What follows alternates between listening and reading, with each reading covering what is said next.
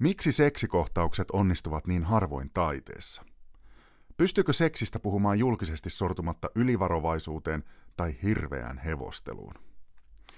Tässä lähetyksessä perehdytään seksistä puhumisen ja seksin kuvaamisen taiteessa. Vieraanani on kirjallisuuden ja teatterin tutkija Panu Rajala. Rajalan julkinen kuva on erottisten aiheiden suhteen kiehtovan ristiriitainen. Hän on käsitellyt seksiä joissain oma-elämäkerrallisissa kirjoissaan, kuten Lavatähti ja kirjamies, joka kertoo Rajalan ja iskelmätähti Katri Helenan rakkaussuhteesta. Vaikka näissä teoksissa ei seksikohtauksia lopulta niin paljon olekaan, niin Rajala on saanut leiman ehkä jopa liikaa seksiä käsittelevänä kirjoittajana. No suoraan hän toki aiheesta kirjoittaa, vaan mahtaako Rajala myös puhua suoraan? Tämän ohjelman nimi on Kulttuurikoktail. Tervetuloa mukaan.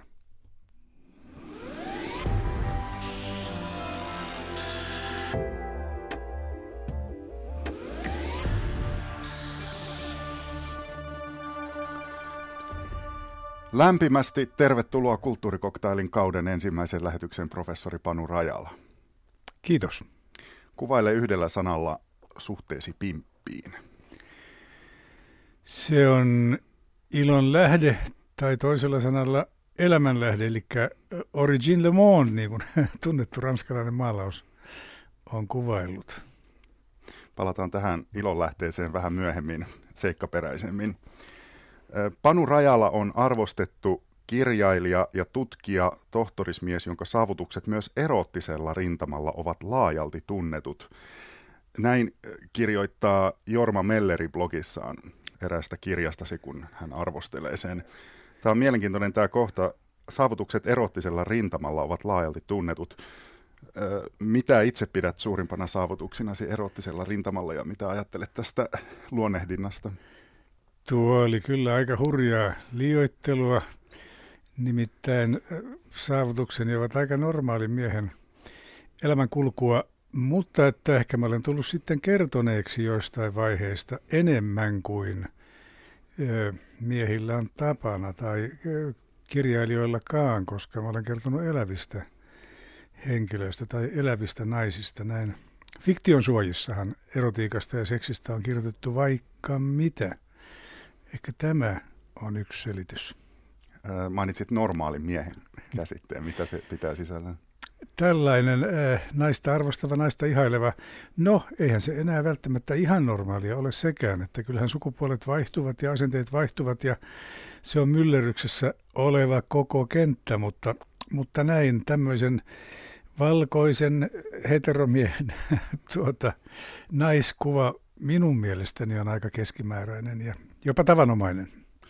Onko sulla ollut siis jonkunlainen ö, alusta pitäen jonkunlainen missio seksin ja erotiikan sen aiheen y- ylläpitämisessä ja sen kuvailemisessa? Ei tosiaan. Siis se on tullut aivan luontaisesti lipsahtaen mukaan ja alkoi varmaan siitä, kun, kun kerroin ensimmäisen vaimoni Elina Ylivakerin elämästä ja vaiheista ja yhdyselämästämme. Ja silloin en voinut sivuuttaa seksiä, kun se oli niin olennainen osa hänen elämässään ja minun ja meidän yhteisessä elämässä, että, että ehkä mä tulin jälkeenpäin ajatellen vähän, vähän turhankin huolettomasti näitä heitelleeksi ja kuvailleeksi, mutta minkäänlaista sen suuntaista missiota ei ollut. Päinvastoin missio oli kuvata mahdollisimman rehellisesti ja tyhjentävästi erään liian varhain päättyneen naisen elämä ja, ja minun omat kiinnityskohtani siihen. No nyt ihan rehellisesti ottaen, niin, niin ku, kuinka paljon tämä, että olet pitänyt seksiaiheita, seksuaalisuutta esillä, niin on tähdännyt siihen, että saisit itse enemmän seksiä? Ai, tämä olisi aika ovella ajatus ja ehkä joskus sellainen on ohi mennä vilahtanut mielessä, mutta ei se voi olla ainakaan kirjallisen työn eikä tällaisen vakavamman ajattelunkaan lähtökohta millään, eikä se kyllä näy käytännössä toteutuvaankaan, koska nykyään eletään niin sanoisiko, puritaanisempaa aikaa kuin ennen, että tällaiset vapaat seikkailut, vapaat suhteet, jotka kuuluivat meidän nuoruuteemme, niin ne ovat kovin kaventuneet ja häipyneet ja haihtuneet pois elämän piiristä.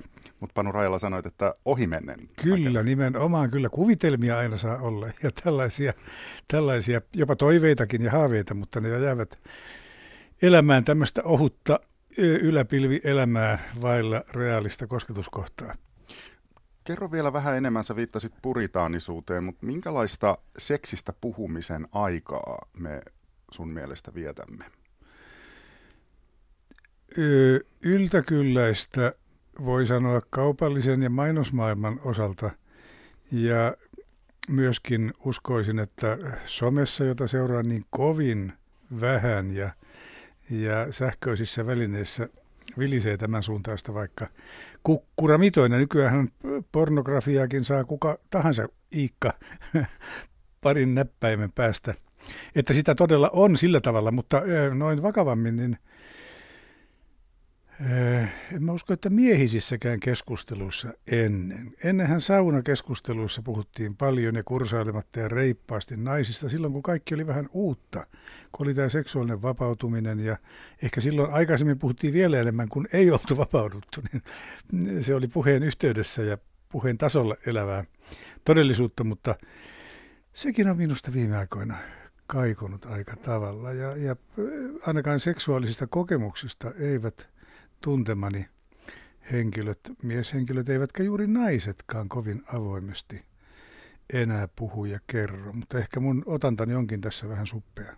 Siis mihin aikaan sä viittasit tuossa menneissä ajoissa? Mä viittaan tähän suureen vapautumiseen 60-luvulla meidän kultaiseen nuoruuteen, joka jatkui vielä 70-luvulla ja varmaan 80-luvun alkuun.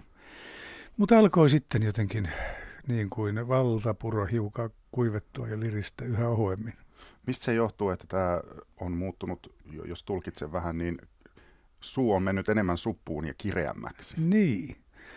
Sitä sopii vähän ihmetellä. Ensin tuli tietysti AIDS ja tuli erilaisia pelkoja ja, ja tuli ähm, tällaisia ihan reaalisiakin esteitä, mutta kyllä olisikohan tuon toisen ihastuttavan naissukupuolen asenteiden kireytyminen, että nainen yhä tarkemmin valvoo jopa katseitamme ja, ja käytöstämme ja, ja huolehtii omasta itsenäisyydestään ja vapaasta valinnastaan. että siis semmoiset iskemisyrityksetkin on mielestäni tuomittu miltei tuhoon. Varmaan naiset pitävät puoliaan ja huolehtivat se hyvä asia? Varmaan, ainakin heidän kannaltaan. Ehkä, ehkä seikkailevat miehet sitten nuolevat näppejään. Elääkö sun mielestä edelleen miehet kuitenkin periaatteessa sitä samaa semmoista, vähän tu, taas tulkitsen tämmöistä ää, ilakoivan metsästäjän elämää? Yhä enemmän mielikuvituksessaan ja ajatuksissaan ja toiveissaan, mutta käytännössä varmasti harvemmin. Mutta siis millä tavalla naiset ovat käytännössä vaikuttaneet tähän, että seksistä puhumisesta on tullut vaikeampaa? Silläkin tavalla huomaan sen nuoremmassa polvessa niiltä osin kuin tunnen ja seuraan, että ö, nuoret yleensä ja naiset varsinkin ovat yhä silloin, kun he sitoutuvat, ovat yhä uskollisempia ja ö, perinteisempiäkin ja, ja tiukempia ja eipä nyt enää leisku sellaisia sivusuhteita. Ja jos leiskuu, niin niistä tulee heti suuria vaikeuksia ja avioeroja ja sen sellaisia, että, että parisuhteen merkitys on minusta päinvastoin lisääntynyt ja kasvanut ja semmoisia vapaampia yhdistelmiä, joita ennen suosittiin, vapaita liittoja tai avoimia liittoja, onnistuivat ne sitten tai eivät, niin niitä ei enää siinä määrin varmaan kokeilla ja harrastella kuin aiemmin. Puhutaan vähän aikaa uhriutumisesta. Se, vaikka et somea omien sanojesi mukaan seuraa, niin tämä sana on varmaan tullut tutuksi on. Panurajalla. Ja, ja tota, yksi semmoinen hirveän tyypillinen otsikko tai kysymyksen asettelu mediassa on se, että saako Suomessa enää sanoa sitä tätä, tai te, saako enää tehdä sitä tätä. Ja tämä sa, saako enää aloitus on siinä mielessä, se, se on aika äh, kömpelö tai onneton siinä mielessä, että se, se suorastaan antaa oikein kunnolla mahdollisuuden uhriutua, että nykyään ei muka saisi tehdä sitä tai sanoa sitä tai tätä. Ja, ja sitten se antaa ikään kuin semmoisen pienen mahdollisuuden, että no me nyt yritämme yhy vähän tässä ää, tehdä kuitenkin jotain. Ja tota, mä en pidä nyt mitenkään relevanttina kysymyksen asetteluna sitä, että saako sinun kaltaisesi 70, noin 70-vuotias valkoinen heteromies puhua seksistä. Totta kai saa. Saat täällä ja, ja saat puhua mutta minkälaisia ongelmia koet siinä, kun ikäisesi valkoinen heteromies avaa suunsa ja puhuu seksistä? En mä omassa piirissäni ja oman kokemukseni kautta koe suuriakaan ongelmia, enkä juuri minkäänlaisia, koska onneksi lähipiirin ihmiset, niin naiset kuin miehet, ovat valikoituneet paljon vapaamielisemmin kuin, kuin toi laajempi kenttä, jota kuitenkin vähän tulen seuranneeksi, mutta totta on, että merkillisiä itsesensuurin omaisia sääntöjä on synnytetty enemmän kuin koskaan aiemmin muistan tapahtuneen. Juuri erässä äskeisessä keskustelussa, jossa teatteriasioista puhuttiin, niin kuulin... Aamulehden kuinka, joku paneeli, oliko se tämä? Aivan, teatterikesässä kuulin, kuinka nuoret naisnäyttelijät, jopa teatteriopiskelijat nykyään hyvin huolellisesti harrastavat ja harkitsevat, millä tavoin he voivat representoida itseään ja sukupuolisuuttaan näyttämällä, ja mitkä representaatiot, eli esittelyn muodot, ovat kiellettyjä. Ja tämä minua hiukan hätkähdytti, koska ajattelin, että elävä taide ei voi pulputa, jos sitä etukäteen jo teoreettisesti ja kaavanomaisesti kahlitaan ja, ja määritellään, mikä on sallittua ja mikä ei, koska, koska elämässä tapahtuu ties mitä odottamatonta. Ja taiteilijan tehtävä oikeastaan on murtaa juuri tällaisia ennakkoon luotuja käsityksiä tai kieltoja tai käskyjä. Taidehan on aina työntänyt nenänsä sinne, mitä ei saa tehdä, mitä ei saa tapahtua. Et se on taiteen tehtävä kautta aikoin. Jos nyt taiteilijat itse jo luovat itselleen tämmöisen koodiston, niin, niin se on oikeastaan huolestuttava esimerkki siitä, mitä yhteiskunnassa varmaan laajemminkin tapahtuu. Mutta eikö, eikö ole toisaalta hirveän hyvä asia, että nuoret naisteatterin tekijät esimerkiksi nyt tässä tapauksessa siis puuttuu siihen, mihin on totuttu ja, ja sanoo ääneen niitä mihin on totuttu, ja myös yrittää vähän ravistella sitä. No aivan, se on se taiteen tehtävä toinen puoli ilman muuta, että, että tähän astisia tapoja ja näkemyksiä käännetään päällekkäin ja käännetään ylösalaisiin ja katsotaan toisesta näkökulmasta ilman muuta. Näin, näin on aina tapahtunut, mutta että jos samalla ehkäistään joitakin, tai nimenomaan ehkäisemällä ehkäistään, sanotaan nyt vaikka jonkun aivan perinteisen tavan kuvaamista, niin ei sekään voi olla mahdollista. Mutta koetko sä sitten siis, vaikka sä sanot, että sä et nyt omassa elinpiirissäsi niiden ihmisten kanssa, mm. joiden kanssa valtaosin vietät aikaa, niin et koe ongelmana sitä, mitä puhut seksistä, mutta onko sulla siis kuitenkin semmoinen, siis sä oot 71-vuotias, eikö niin?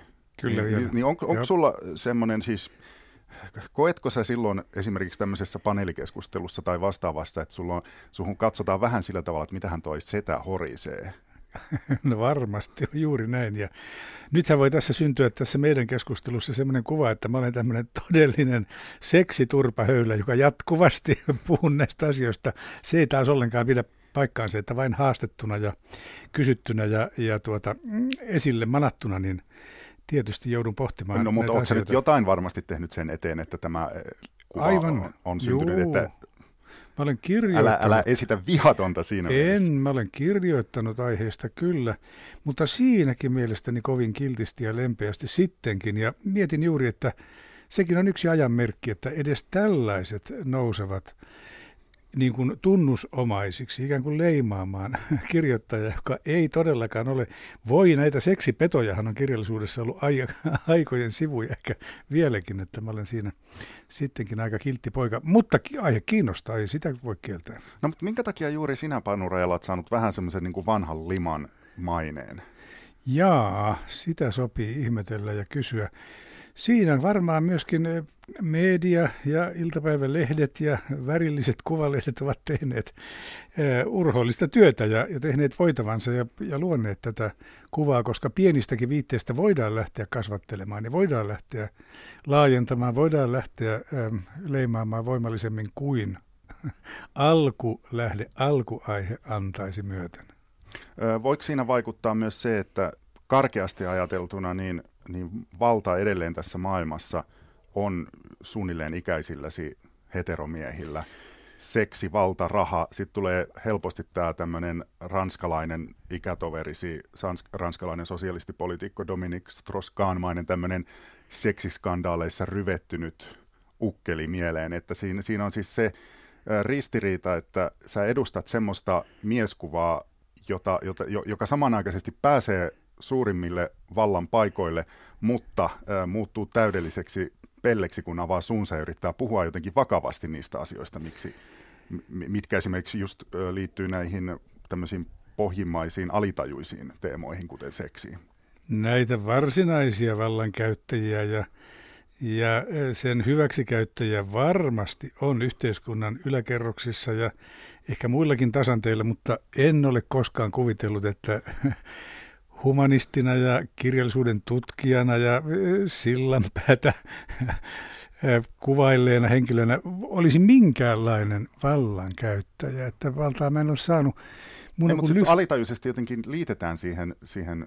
Varmaan liitetään, mutta se tuntuu kyllä kohtuuttomalta ja aika väärin ymmärrykseltä, koska olen, olen niin toisenlaista elämää viettävä rauhallinen perheenissä kuitenkin ollut. Ja sitten eh, pääosan elämäni askarellut kirjojen ja kirjoittamisen parissa ja siellä nyt ei sillä tavalla hurjastella eikä, eikä ostella ilotyttöjä eikä järjestellä orgioita, vaan, vaan todella vietetään hiljaista sävyistä ää, ja tällaista tutkivaa elämää. Vain paperit kahisevat ja, ja se, tuo tietokone raksuttelee.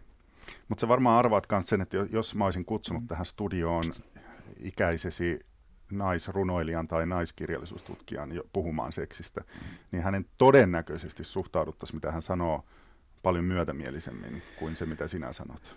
Tämä on selvää ja, ja äh, siinä on suuria äh, sukupuolittuvia eroja. Tästä voisin äh, vähän enemmänkin sanoa, koska juuri kun kirjoitin vaikka avioliitostani pari kirjaa tämän Enkeli tulessa ja myöhemmin Lavatähti ja kirjamies, jotka ovat, ra- kanssa. Joo, jotka ovat tämmöisiä rakastavia, lempeitä, ystävällisiä, mutta osin suorasukaisia kuvauksia, niin niistä voi nousta juuri näitä mielikuvia, joita äsken kerroit. Sen sijaan, jos vaikkapa jos ottaa oikein komean klassikon esiin, jos vaikkapa Märtta Tikkanen kertoo varsin yksityiskohtaisesti ja hurjasta avioliitostaan Henrik Tikkasen kanssa ja Henrik Tikkasen alkoholismista ja seksitavoista, niin se on sankariteko, se on feministinen uroteko, uraa uurtavakin klassikko, niin kuin se onkin. Mutta että on hyvin vaikea kuvitella, että kenenkään miehen kirjaa samalla tavalla nostettaisiin, vaikka aihepiiri olisi sama ja ehkä kirjalliset keinotkin kohtalaisen tasokkaita. No mistä tämä johtuu, Panu Rajala? Sukupuolten suurista eroista tai suhtautumistapojen eroista. Ja se on niin laaja sosiologinen kysymys, että siihen tarvittaisiin sen alan tuntijaa, sosiaalipsykologia ja, ja yhteiskunnan analyso, analysoijaa, jollainen en nyt oikein ole. Mutta koetko Panu Rajala tässä viime vuosina saaneesi silloin, kun olet alkanut puhua seksistä tai kirjoittaa seksistä, että on tullut näpeille? Että se on tehnyt varovaisemmaksi. Moneen kertaan. Siitähän mä olen saanut siis niin paljon tällaista kuraa niskaan ja, ja pilkkaa, että siinä on ihan riittävästi koko loppuelämän varalle. Mutta tekeekö se varovaisemmaksi? Mä uskon, että kun kirjoittaa, kun heittäytyy johonkin aiheeseen, niin se ei ole silloin ole mielessä sillä hetkellä. Että se on sitten taas, kun viettää vähän maltillisempaa arkielämää työn sivussa, niin silloin, silloin se voi taas vähän vihlaista ja voi tulla – tällaisia varovaisia ähm, hätkähdyksiä mieleen, mutta että joskus tekisikin mieli heittäytyä todella tämän aihepiirin pariin niin kuin tietoisesti. Se on meillä melkein kuvaamatta äh, miehen kannalta tämmöinen suuri erottinen romaani esimerkiksi. Näitä, näitä erilaisia yrityksiä on ollut. Muistan, kun Veijo Meri eläessään äh, totesi, että että se on kaikkein vaikeinta. Seksin kuvaaminen on vaikeaa. Hän yritti sitä tosi mielessä romaanissa Jääkiekkoilijan kesä ja aika pitkälle pääsikin, mutta edemmäs pitäisi mielestäni päästä. Sama on valittanut Matti Rönkä äskettäin, että, että seksuaalisen puolen kuvaaminen on hankalaa ja vaikeaa. Ja se on monella niin opettelun takana ja rohkean tällaisen itsensä karaisemisen takana ennen kuin uskaltaa tarttua kuumaan rautaan ja kirjoittaa todella, mitä tunnemme tässä suhteessa. Puhutaan tuosta seksistä ja taiteesta ja sit kuva, seksin kuvaamisen vaikeudesta taiteessa vähän myöhemmin, mutta mua vielä kiinnostaa se sun perustuntemus Panu Rajala siitä, että mistä sua on siis eniten omasta mielestäsi kritisoitu, kun, kun olet kirjoittanut tai puhunut seksistä? Mikä se peruskritiikki on? Naisen loukkaamisesta on puhuttu ja siitä, että olen häpäissyt tai, tai jollakin tavalla kohdellut ö, alentavasti tai, tai ymmärtämättömästi, ja tämän kiistän kyllä jyrkästi. Siinä mä olen ihmetellyt, että millä eri tavoilla voidaan lukea kirjaa. Kun itse yritän tehdä hyvin rakastavaa ja hellää kuvausta, millä silmälaseilla se vääntyy päinvastaiseksi. Mutta, onko, Mutta tätä on tullut kyllä paljon. Onko jotain tiettyjä kohtia, mihin näissä on palattu? Oi niitä en sentään ihan kyllä muista niinkään tarkkaan, mutta nekin usein tai siis suorastaan vääristellään, että, että juuri luin, luin, no siitä on jonkun verran aikaa Helsingin Sanomien kuukausliitteestä, että, että kuinka olen keskittynyt jossain kirjassani vitun nuolemiseen. En missään, en todellakaan, ei tule edes mieleenkään se tarkoittaa tietysti, että mä olen oraaliseksiä kuvannut ohi mennen, mutta tuota, aivan toisella, toisella tasolla, että, että nimenomaan naisen suorittama oraalista seksiä. Se on musta ihan asia, se on vilahtanut kirjoissa, mutta asiathan voidaan aina kääntää toisinpäin. Ja tästä jopa entinen piispa Huovinen kerran nuhteli minua, vanha koulukaveri, että Panu, yritä nyt välttää sitä ja jättää se, se vitun nuoleminen niissä kirjoissa.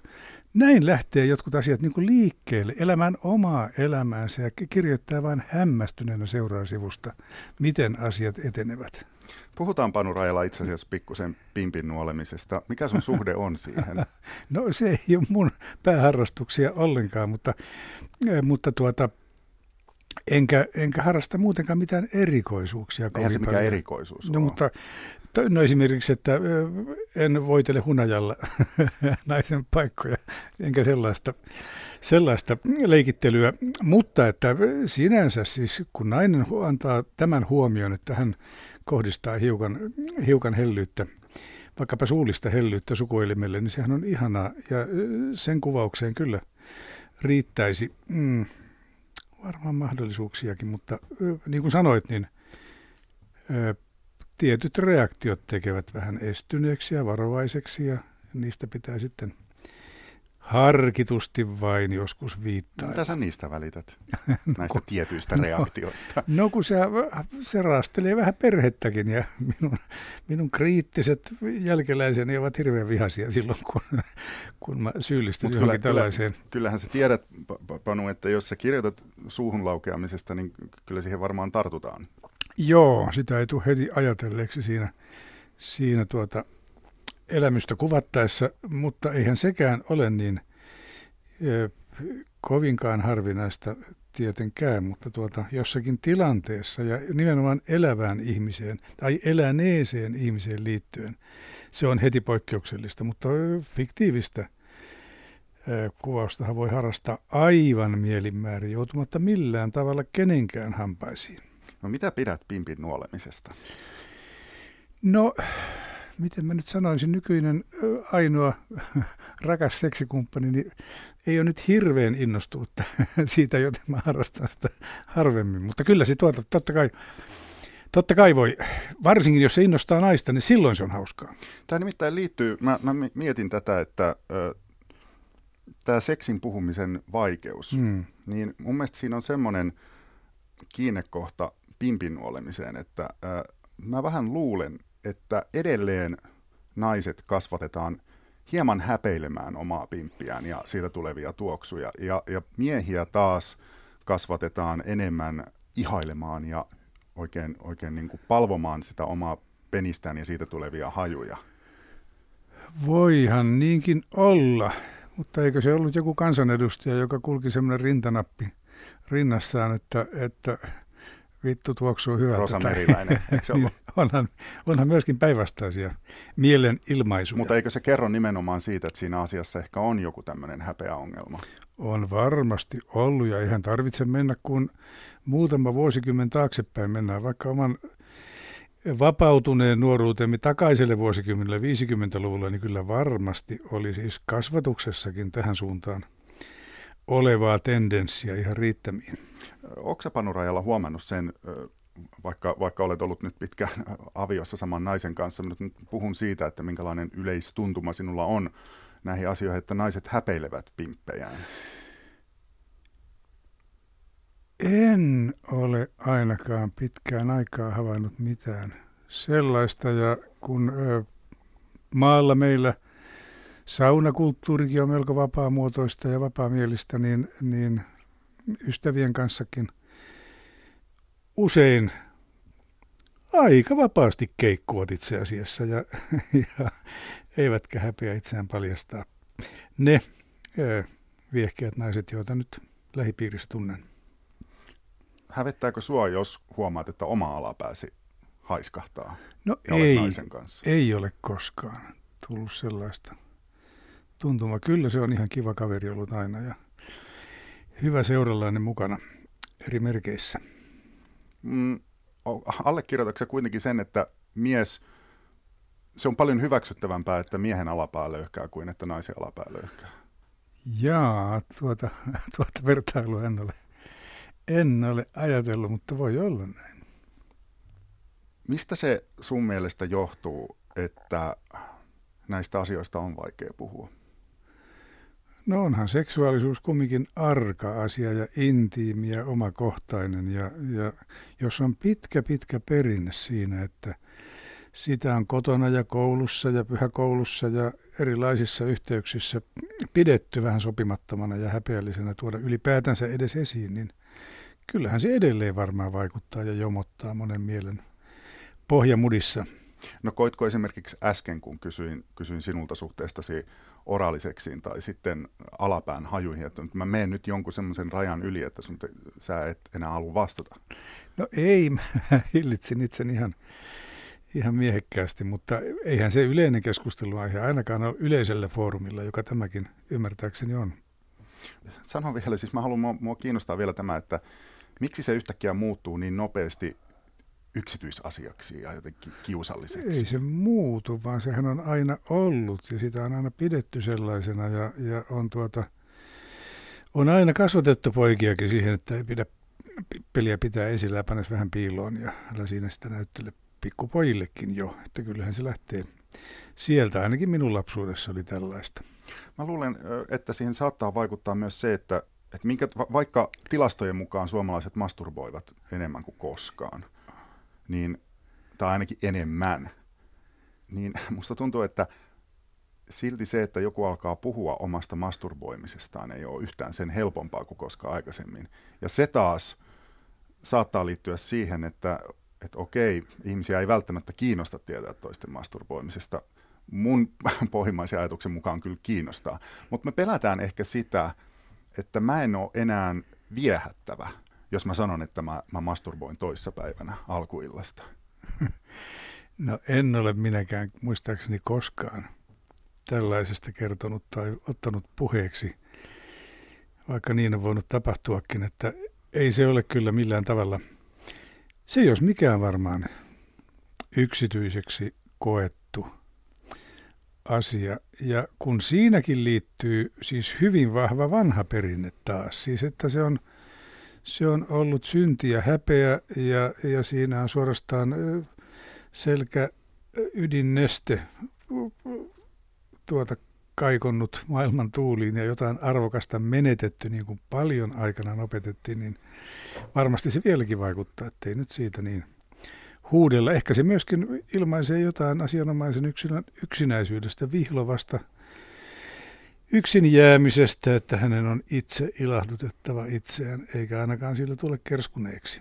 Mutta kyllähän sitä tehdään myös vaikka hyvä parisuhdekin. Sekin on totta, mutta silloin vielä vähemmän sitä sillä Entäs sitten kehutaan. allekirjoitatko sen, että myös, myös se tota, seksistä puhumisen vaikeuteen ää, liittyy se, että, että se on ollut vähän se, mitä sanoit tuossa meidän keskustelu alussa, että ne on semmoisia vähän Veikko Huovismaisia rehenteleväisiä, hevostelevaisia semmoisia sankaritarinoita helposti. Ja, ja tuota, harvemmin missään sitten porukoissa aletaan puhua erektio-ongelmista, neurooseista, rakastelemisen eh, hetken masennuksesta mahdollisesta, kaikista ongelmista, mitä siihen jo, ihan varmasti jokaisella liittyy. Veikko Huovinen oli no, ver- tartuit verraton tuota, seksuaalisuuden kuvaaja, jolla on juuri tämä mainitsemasi miehinen näkökulma ja, ja hänelle sallittiin tämä hauskanpito nimenomaan äh, hyvin tämmöisen pohjoisen, vähän jörön mies Veitikan näkökulmasta. Mä muistan aina, kuinka hän, kuinka hän pani siinä, siinä lampaan syöissä miehet pohdiskelemaan, että millä lailla ja millä mielellä luoja loi pimpun, että käyttikö viivotinta vapaalla vai kädellä. vapaalla kädellä, no. koska viiva elää.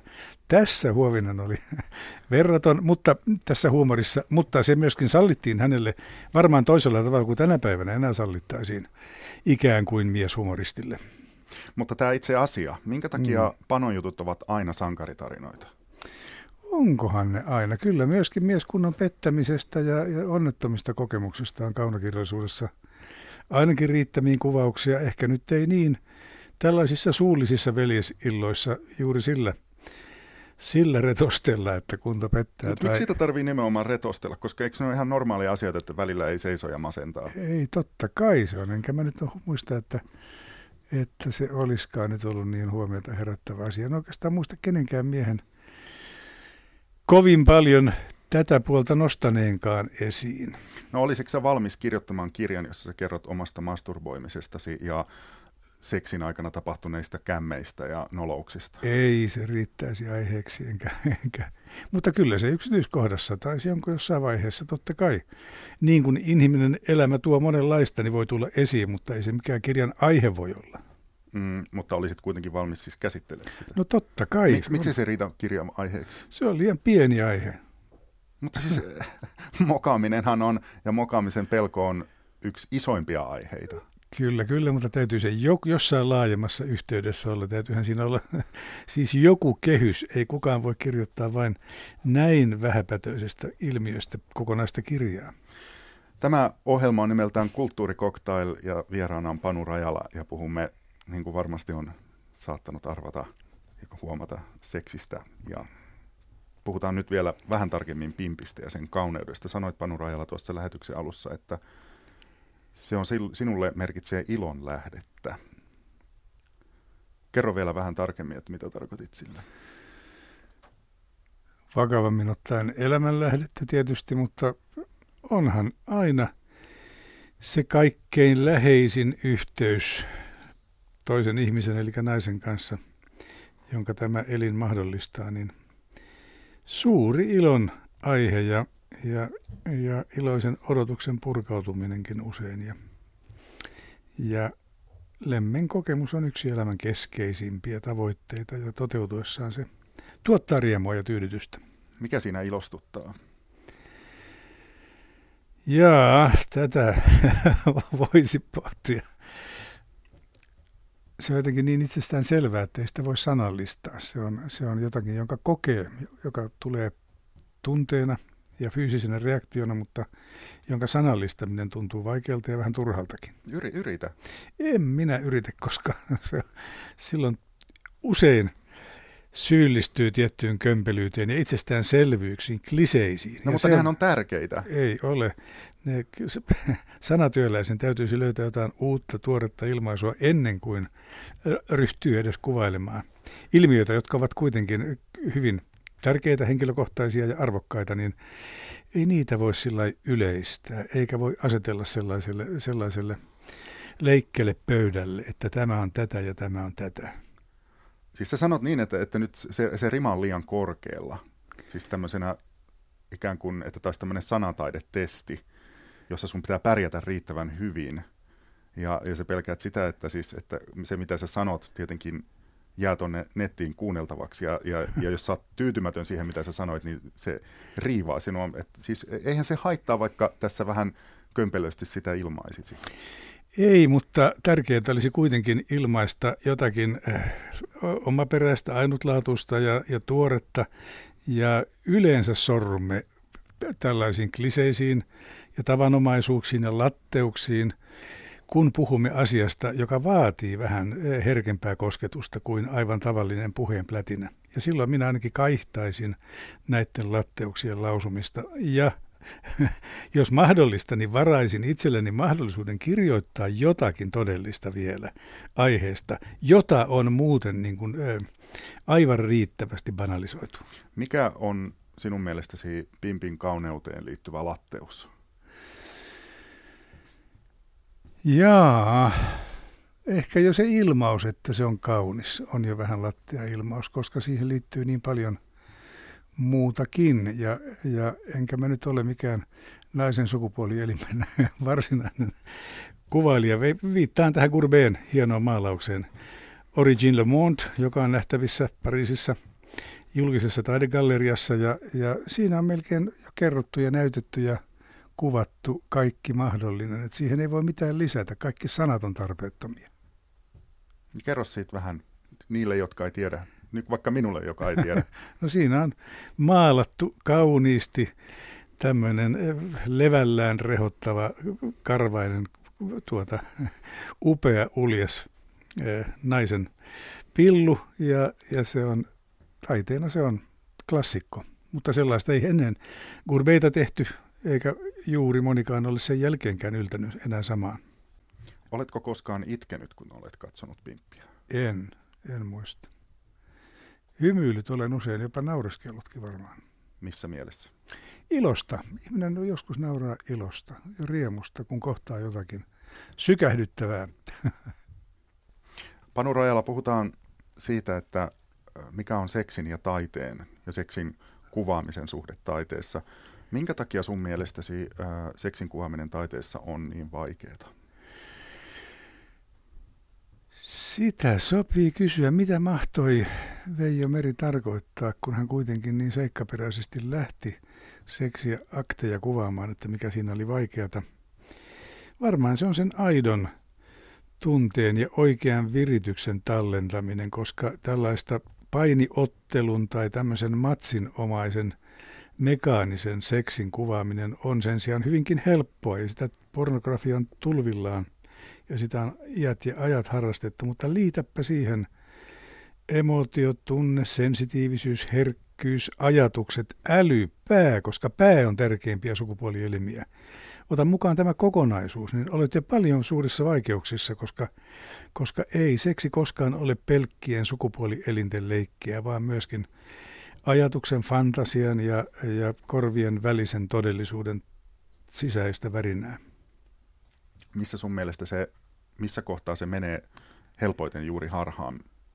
Silloin, kun lähdetään pelkkään actioniin, pelkkään toimintaan, pelkkään aktiin, pelkkään lihallisuuteen, sitäkin nähdään ihan riittävästi. Ja, ja jonkun aikaa sellaisenkin katsominen jossain tilanteessa ja mielen vireessä voi olla ihan hupaisaa, mutta sehän ei ainakaan – täytä taiteellisen kuvauksen kriteereitä kovinkaan pitkään, ellei se liity ihmisten väliseen suhteeseen, heidän ajatusmaailmaansa, heidän keskinäiseen dynamiikkaansa erityisellä ja tietyllä tavalla. Onko siis äh, taiteessa käsitelty seksi liian yhdyntäkeskeistä? Ei se aina sitä suinkaan. Taiteessa on hienoja toisenlaisiakin kuvauksia, mutta helposti luisutaan tällaiseen tällaiseen tuota nuorten solakoiden vartaloiden paljastavaan leikkiin, joka, joka voi olla hyvinkin pitkästyttävää jatkuessaan. Sä oot sanonut, että iloista aistillista seksiä ei ole teatterissa nähty aikoihin. No ei sillä tavalla, tai ehkä se riippuu kokiasta, että nuorempana koki asiat iloisemmin ja aistillisemmin, ja, ja kun se oli uutta, että silloin kun oli joku hair musical, jossa oli myöskin vähän sanomaa, tai jos oli Oh Calcutta-tyyppinen esitys, ja yhtäkkiä kaikki esiintyjät ovat Ilkosen alasti, se oli sillä tavalla silmiä rävähdyttävää, uudenlaista, hämmästyttävää, ja, ja ehkä jollakin tavalla myöskin kuohuttavaa ja kiihottavaa samalla. Mutta se on, se keino on kulutettu hoidettu ehkä niin loppuun, että se vain erittäin hyvin kehystetyssä ja dramatisoidussa tilanteessa voi enää todella koskettaa ja säväyttää. Pelkkä alastamus ei enää kiinnosta millään, eikä siinä sellaista elämän iloakaan helpolla pulppuille nykyisen, mitä minä muistan teatterissa viime vuosina nähneeni niin etupäässä on raastavia ja, ja repiviä, aggressiivisia, väkivaltaisia ja vääntyneitä kohtauksia, joihin liittyy sukupuolten vaihdokset tai, tai muut äh, muunnelmat, jotka ei ehkä nyt sillä tavalla ikäpolveni mieheen enää vaikuta, vaan niitä katselee eräänä uteliaina, uteliaana eräänä aikamme ilmiöinä, mutta ei niin kuin, ne eivät tule iholle, eivät päähän eivätkä kosketa. Mistä se johtuu, että seksikohtauksista on tullut ainakin sun näkökulmastasi teatterissa tällaisia? se pitää kysyä tekijöiltä. Mutta että niin kuin viittasin, niin myöskin varmaan tämän ajan tuoreet katsojat voivat kokea ihan toisella tavalla. Täytyy kysyä tämän päivän 20 tai 25-vuotiailta, niin, niin heillä on aivan toisenlainen näkökulma kuin jo ikään kuin kaiken nähneellä paatuneella katsojalla. Ei, jo. mutta nyt mä kysyinkin kaiken niin. nähte, nähneeltä niin. paatuneelta katsojalta. Hmm. Näin vaan on. En osaa selittää, miksi näin on. Mutta sä puhuit myös ajan ilmiöistä. Niin, aivan. Että... Mitkä ne ajan ilmiöt sitten on? Ne ovat juuri vaihto, ikään kuin uudistunut sukupuolinen ajattelu, jossa, jossa asiat lähdetään kuvaamaan uudella tavalla ja, ja vähän sukupuolettomalla tavalla kenties, ja jossa ei enää niin halutakaan nähdä kahta erillistä sukupuolta, vaan, vaan tämmöisiä yhdenmukaisempia roolihahmoja, jossa on niin kuin vanhan aikaista tietysti se, että on miehiä ja naisia. Se on niin tämmöistä haukotuttavaa, että kaikki muut variaatiot ovat kiinnostavampia.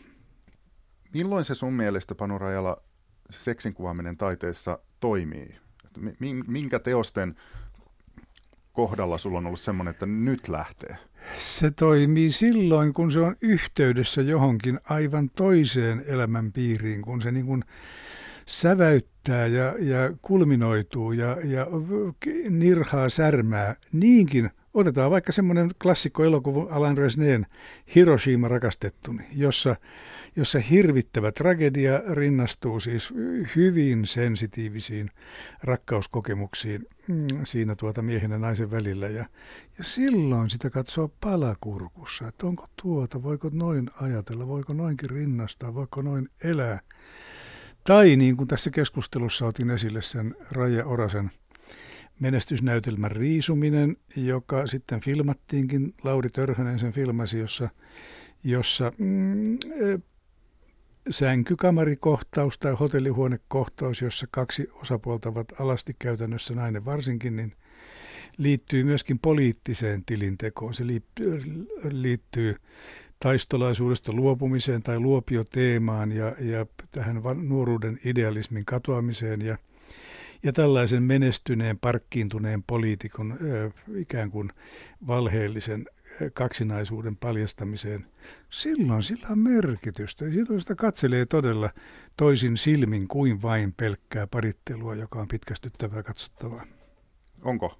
Pitemmän päälle on ilman muuta, ellei siinä nyt ole jotain todella uudenlaista sykettä, mikä näinkin vanhaan aiheeseen on vaikeata keskittää.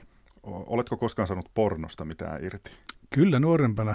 En nyt suorastaan niin muistan, kun ikätoverimme Peter von Baag aikanaan julistautui pornografian ystäväksi. Ja, ja silloin meitä oli elokuvaa toisen niin kuin uudella tavalla esille tämänkin maailman ja elämyspiirin. Ja, ja Tukholmaan saakka silloin matkusteltiin, tai ainakin siellä matkusteltaessa käytiin elokuvateatterissa, joita ei Suomessa vielä ollutkaan. Mutta että sekin on, sekin on jäänyt kauas kauas taakse. Ehkä sitten, kun ei mikään enää liikahda ja korkeintaan päässä vähän toiveita surisee, niin silloin voi taas palata tämän harrastuksen äärelle, mutta ei nyt aikoihinkaan.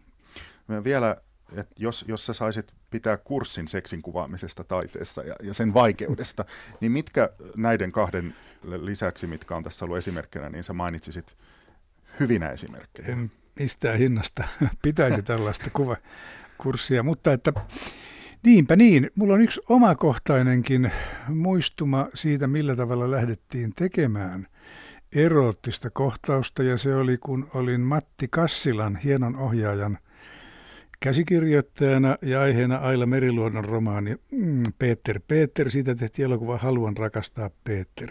Ja aina muistan, kuinka, kuinka vähän jännittyneesti ja huolellisesti Kassila keskittyi tämmöisten tärkeiden äh, rakastelukohtausten kuvaamiseen, mikä, mikä oli vähän uutta. Ei se ollut konkariohjaajallekaan ihan selvää. Ja, ja naispääosassa Tea Ista sitten heittäytyi ja loistavasti selvisi, mutta siinähän ei oikeastaan edes vartaloita näykkään kovinkaan paljon, vain Tea Istan kasvot, hänen, hänen ilmeensä, hänen silmänsä, hänen punehtuvat poskensa, ja kun Paul Osipov, joka oli partnerina siinä, ähisee hänen päällään. Ja, ja sillä tavalla luotiin semmoinen erottinen tilanne ja tihentynyt kuvaus, joka on hienostunut vieläkin, vaikka elokuva sinänsä oli vähän epäonnistunut tai se ei ollut kovinkaan sykähdyttävä, mutta että edes tässä keskeisessä kohdassa Kassilla onnistui uudella tavalla ja ehkä laajensi myöskin omaa näkemystään ja, ja kokemusta ö, ihmissuhteiden kuvaajana, koska hän oli siihen saakka ollut tämmöisten komisario Palmun hauskojen, vetreiden, hienojen slapstick-tyyppisten kohtausten ohjaajana parhaimmillaan. Nyt hän myöskin syventyi ihmisten tähän tunne- ja viettielämään ja, ja sai, hän oikein harjoitteli, muistaakseni että oli standit, oli mies ja nainen, jota hän niin harjoitutti ennen kuin varsinaiset päätähdet otettiin, otettiin mukaan.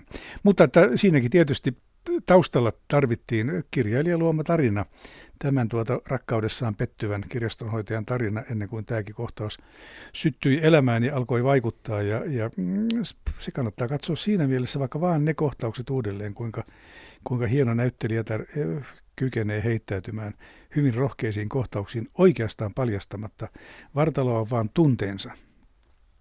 Sanoit ö, tässä keskustelussa aikaisemmin Panurajalla Veijo Merestä ja Matti Röngästä ja siitä, että mitä he ovat sanoneet siitä seksin kuvaamisen vaikeudesta kirjoissaan. Allekirjoitatko itse sen, kun olet omia kirjojasi kirjoittanut? Olisi kiva kokeilla tällaista erottista ja seksuaalista kohtausta, koska en ole sellaista kovin pitkään tehnyt. Että se voi olla vaikeaa. Nyt alkaa tässä herätä semmoinen suorastaan mielenkiinto aihetta kohtaan. Mä luulin jo, että mä tapoin sen. Joo, ei, päinvastoin, että juuri se, miten siihen niin kuin syventymällä voisi saada siitä jotakin vielä, vieläkin uutta aikaan tai irti niin mahdottomalta kuin tuntuu, koska eihän mitään aihepiiriä ole maailman taidehistorian ja kirjallisuuden aikojen sivu kuvattu niin paljon kuin rakkauselämää, mutta Ans koittaa joskus. Kumpi sua ärsyttää lukijana enemmän? Se, että ö, seksistä puhutaan jotenkin abstraktisti ja, ja kokonaisuutena, että mitä siinä tapahtuu, ö, eikä juuri mitään yksityiskohtia, vai se, että, että se on, se on, siinä mennään nimenomaan yksityiskohtiin? No ei kumpikaan nyt ärsytä, jos tasapaino löytyy näiden kahden muodon väliltä ja ähm, jotkut, jotkut naiskirjailijat ovat löytäneetkin sen. Mä ajattelen Eeva Kilven eräitä kuvauksia, joissa niin kuin myöskin luonto, luonnonläheisyys, naisen erottisuus ja sitten äh, aika uskalias yksityiskohtaisuuskin viettävät eräänlaista riemujuhlaa. Ja kyllä se on mahdollista. Mä seuraan nykyisempää, uudempaa kirjallisuutta liian heikosti voidakseni mitään vakuuttavaa tähän, tähän sanoa. Ja, ja nythän tämmöinen homoeroottinen kuvaus hyvää vauhtia voittaa alaa, että, että jossa muuten meillähän on hieno klassikko, tämä, tämä Pentti Holapan ystävä muotokuva – Finlandia romaani, että eihän sekään mikään uusi aihe ole. Jos yksityiskohtaisuudesta puhutaan, niin, niin Holappa on kuvannut homosuhteetta ja homoerotiikkaa paljon naturalistisemmin kuin ymmärtääkseni kukaan hänen seuraajansa, ainakaan täällä Suomessa, että hänen Holapalta löytyvät nämä höyryävät persereijät ja koko siihen liittyvä tämä emotionaalinen lataus aivan toisella tavalla kuin jossain Tom of Finland musikaalivaljuissa kohtauksissa. Pystyisitkö sinä kirjoittamaan homoseksikohtauksia? en pysty. Se Mikset? kokemus on niin etäinen, mulla ei ole siihen mitään henkilökohtaista tuntumaa, niin, niin seuraa sitä vähän kauempaa. Mutta eihän siinä tarvitse olla välttämättä omakohtaisia. No ei tarvitsekaan. Ainahan kirjailijat ovat todellakin pystyneet eläytymään myös sellaisen, jossa, he, jossa ei ole omaa, omaa ikään kuin lehmää ojassa, niin sanoakseni, mutta, mutta se, se tarvitsisi tietysti tutkimustyötä ja haastatteluja. Kyllä silloin pystyy kirjoittamaan mistä vaan vielä tästä kirjahankkeesta, joka tuli nyt tässä tämän keskustelun aikana ilmeisestikin mieleesi tai sitten mielistelet minua, että keksit sen ikään kuin tässä. Mutta äh, jos kirjoittaisit kirjan, jossa se seksi olisi se pääteema alusta loppuun, niin pystytkö sä pikkusen kuvailemaan, mikä sun mielestä olisi kiinnostava lähtökohta ja minkälainen se seksi olisi siinä? Ainakin kaksi lähtökohtaa voisivat kiinnostaa. Se ensinnäkin, että on kaksi hyvin epätodennäköistä ihmistä, jotka kohtaavat kuitenkin olosuhteissa, jotka ovat yllättävät. Ja toinen lähtökohta olisi se, että ei olisikaan vain parisuhteen tai kahden ihmisen kohtaamisista kysymys, vaan tämmöinen, tämmöinen kolmio tai useammankin ihmisen yhdistelmä on aina jotenkin jännittävämpikin erottisesti kuva, kuvauksen aiheena kuin, kuin kahden ihmisen sitoutunut tai rikkuva suhde, miten sen vain ottaakin. Joku tämmöinen Simone de Beauvoirin kutsuvierasromaanin kaltainen kolmio, jossa se hyvin sensitiivisesti ja hienosti kuvataan, niin jossa niin kuin uusi henkilö tulee kahden ihmisen rakkaussuhteeseen osalliseksi, niin siinä olisi heti jotakin vähän uudempaa ja jännittävämpää ja antoisampaa ja moniulotteisempaa kerrottavaa. Panu Rajala, palataan vielä lopuksi äh, seksin, seksistä puhumiseen, mistä myös aloitimme, ja, ja tuota, siihen vaikeuteen. Mitä toivoisit, että jos vaikka kirjoittaisit itse niin älyttömän hyvän seksiä käsittelevän kirjan, niin mitä se voisi tehdä, että seksistä puhuminen olisi meillä helpompaa? Se on aina kirjallisuudelle annetaan tällaisia yleisempiä tehtäviä. Mä en oikein usko, että kirjallisuus voi kovinkaan paljon vaikuttaa, paitsi vapauttaa tietysti kyllä yleistä asenneilmapiiriä, mutta sehän näyttää muutenkin vapautuvan niin hurjaa vauhtia. Ja tässä seksistä puhumisesta en sitä oikeastaan pidä sinänsä vaikeana. Minähän saatan kotona esimerkiksi kotiolossa heittää ties mitä, mitä päähän pälkähtää. Ja, ja joskus vaimoni viisaasti sanoikin, että puhut tuommoisia täällä kotona, mutta täällä vaan kylille. Eli se kylillä puhuminen on se mm. suurempi ongelma, koska sosiaalinen kontro- kontrolli tulee heti vastaan. Sitten kun, sitä vähän tarkoitinkin. Kun tuota kynnyksestä astut tulos. Eikä siinä suurta tarvettakaan, ei mua ole. En mä halua millään tavalla profiloitua tällaisena mm, seksistisenä torven toituttajana tai, tai yleisenä profeettana, vaan päinvastoin. Älä, älä, älä turhaan pelkää sitä, ö, sit, sitä ikään kuin nyt tämmöistä potentiaalista leimaa, mutta se, mun, mä otan kysymykseni uudestaan. Ö, millä tavalla sun mielestä seksistä pitäisi pystyä puhumaan? Läheisesti ja lämpimästi, ei hirveästi tämmöisellä torijulistajan äänellä. No, mitä se on se, eikö semmoista sitten ole tuolla kylillä? Läheisesti ja niin. lämmintä, no se tapahtuu kyllä vähän – vähän kahdenkeskisemmin tai, tai intiimimmässä piirissä, että en mä välttämättä megafoniin tällaisia huutelisi. Mitä se aiheuttaa, että ei ole tällaista keskustelukulttuuria? Parhaimmillaan se antaa juuri tilaa sille ö, yksityisemmälle ö, tilitykselle ja paljastuspuheelle, koska sitähän se kumminkin parhaimmillaan on, että ei julkinen keskustelu sittenkään ole mitenkään kaikkein paras tunteiden, seksin, erotiikan käsittelyn areena. Siis nythän tältä lähti pohja koko hommalta.